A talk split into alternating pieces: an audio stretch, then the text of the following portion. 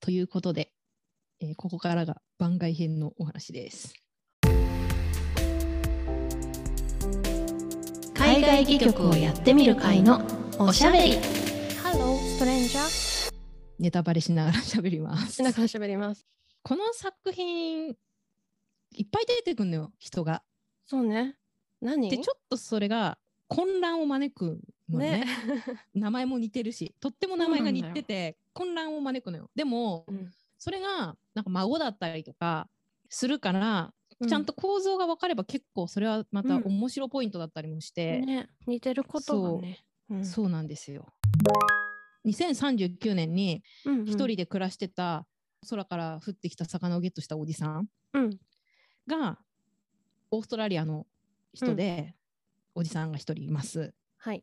この人ゲイブリエル・ヨークってもう名前はもう覚えていくとうわーってなるから名前もいいです。はいでそのおじさんの息子が出てきます、二人目ね。はいで3人目おじさんのお母さん、うん。この人もオーストラリアの人で、うん。この名前ガブリエルって言うんだけど、でおじさんのお父さんゲイブリエル・ローこれはイギリス。ス人なんだよね、おじさんのお父さんは。でおじさんの育てのお父さんっていうのが出てきて、うんうんこの人はオーストラリア人ジョーライアン。はい私ジョーライアン大好き。はい。はい。そんで、おじさんの次、おばあちゃん。これはイギリス人の女性で、うんうんエリザベス。はい。で、おじさんのおじいちゃん。これもイギリス人の男性で、うんうんヘンリー。うんという合計9人の出演者。あ、嘘だね。ここまで7人だね。ううんん 何っだそうだ。で、なんで9人になるかっていうて話だ言うと、はい。おばあちゃんとお母さうんんが若かった時代とうん年取った時代っていう2つの時代がシーンになっていて、それぞれ別の女優さんがうん同じ役で、あのうん演じるということでプラス2役で9人だ。あ危ない。Hello, stranger. 海外戯曲をやってみる会のおしゃべり。でざっくり言うとおじさんのお父さんのイギリス人の人が、イギリスからオーストラリアにやってきて、うんで、お母さんと出会って恋に落ちるって話だよね。うん。そうだね。なんだけど、このなんでお父さんがイギリスからオーストラリアにやってきたかっていうところが割と結構ねヘビーで、そこがね。ものすごいショッキングだった、私最初読んだ時ねうん。びっくりしちゃったよね。しちゃったよね。で、うんまた今度さ、その恋に落ちた2人にとっても、そのショッキングな事件っていうのは無関係では実はなくて、っていうとこも、なんかちょっと韓国ドラマみたいだけど、ね。おおっていう内臓にくる感じのドラマがあって、うん。で結局これ何の話してんだろうなって思うとこれから深く話していくから分かんないからどこに行き着くかとは思っているのですが、でもやっぱり自分は一体何者なのかっていううん。ルーツをね、うん。こうたどりながら過去を振り返って、うん。まあ、解き明かすとまではいかないけどでもなんかこう、自分は今ここにいる。だけど自分のここにいるまでにはこういうことがあったっていうことを知ることでより自分を知るというか、うん。物語なのかなってまとめるとね思ったりはいたします。でこの作品に出てくる年代なんですけどこの間うん。80年間を親子4世代で紡いでいってるっていう話したんですけど、1959年のロンドンっていうのが一番物語のね最初の古い時代はここ。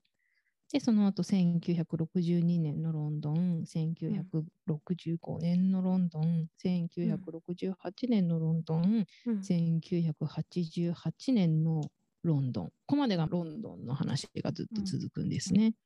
で今度1988年で今度ロンドンと、まあ、オーストラリアのクーロンという場所がつながりだして、うん。で2013年アデレードというオーストラリアのまた別の都市ですね。というシーンが描かれていて、まあ、この年代っていうのも私たちが生きてなかった時代も結構うん。あるので、調べないと分かんないというかうん。ああそうだったよねとはちょっと言えないよね。うん。ちょっといろいろ調べたりしたら面白かったからそれも喋ろうかなと思います、今後。はい。うん。えーなんかこの作品ってさ結構印象的なのはさ、さっきのそうのん。家族の物語のそのルーツの話もそうなんだけど、まあ、題名にもあるようにやっぱり雨というかさ雨。っていうレベルの雨じゃないんだよね降ってるのが、ずもうーっ人がと死んでんだよね 雨で、ね。うん。洪水が起きて。ね、雨ってなんだろうとかも思うしでも今結構近しいようなことが起こってたりするのがもうなんかまた恐ろしいなと思ったりするんだよね。というと？ん？なんだろうその外に出られないような異常気象なわけでしょ？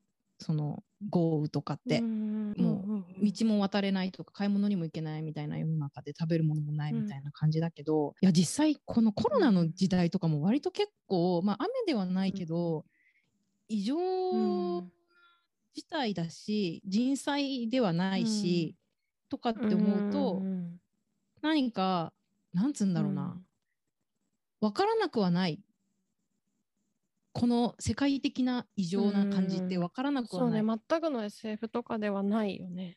実際にこんなことが起こっちゃってるなっていうのもなんか今改めてこの時代に読むと思ったり、これ読んだの最初コロナの前だったと思うんだけどコロナになった時に読んだ時にちょっとそれを思ったんだよね。とかなんかその魚の絶滅とかもそうだけどいろんな生物の絶滅だったりとか、まあなんなら自分たち人間が絶滅するかもしれないとかっていうことも、まあ今すぐじゃなくてもちょっとよぎるような状態にあったりすると、なんかかぶるなと思ったりもしました。あとはなんか魚かな。私の中で印象的な登場人物じゃないけど。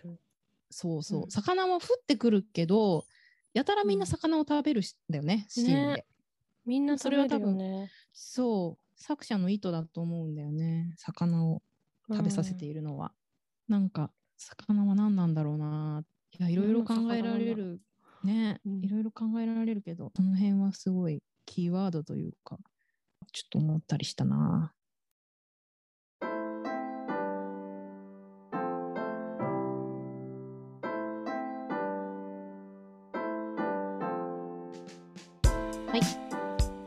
いうことではい。ではこの作品についてうん。考察をしていこうと思います、次回から、はい。さらに深めていこうかなと思います。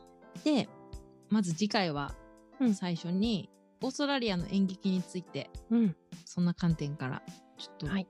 私あんまりオーストラリアの演劇についてお恥ずかしいんですがマジで知らなくてちょっといろいろ知らないちょっとこれはまずいと思ってちょっといろいろ調べてみようかなと思うのではいはい。そんなことをお話ししようと思っております。では今回のお相手は松本美由紀と森田彩でした。